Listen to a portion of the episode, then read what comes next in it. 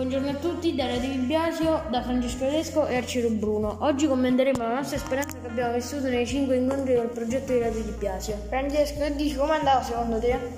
Ma secondo me è andata bene, all'inizio pensavo che era difficile, poi nei seguenti incontri ho capito che era molto divertente e ho cominciato a registrare varie interviste. E tu che ne pensi? Anche secondo me, soprattutto grazie ai consigli del prof, ci hanno fatto scoprire nuove cose interessanti. Inoltre abbiamo avuto modo di conoscere altri ragazzi della nostra scuola. Hai proprio ragione, questo è stato un aspetto molto positivo, abbiamo lavorato bene e alcuni sono molto simpatici. Secondo te è un'esperienza da ripetere? Beh, secondo me sì, parteciperei di nuovo il prossimo anno scolastico, speriamo che i professori decidano di rifare il progetto, dovremmo pensare già a qualche rubrica nuova da, da proporre, mi piacerebbe molto parlare di motore e di motocross, lo sai che è una vera fissazione per me. Io invece terrò una eh, rubrica di calcio che è il mio sport preferito.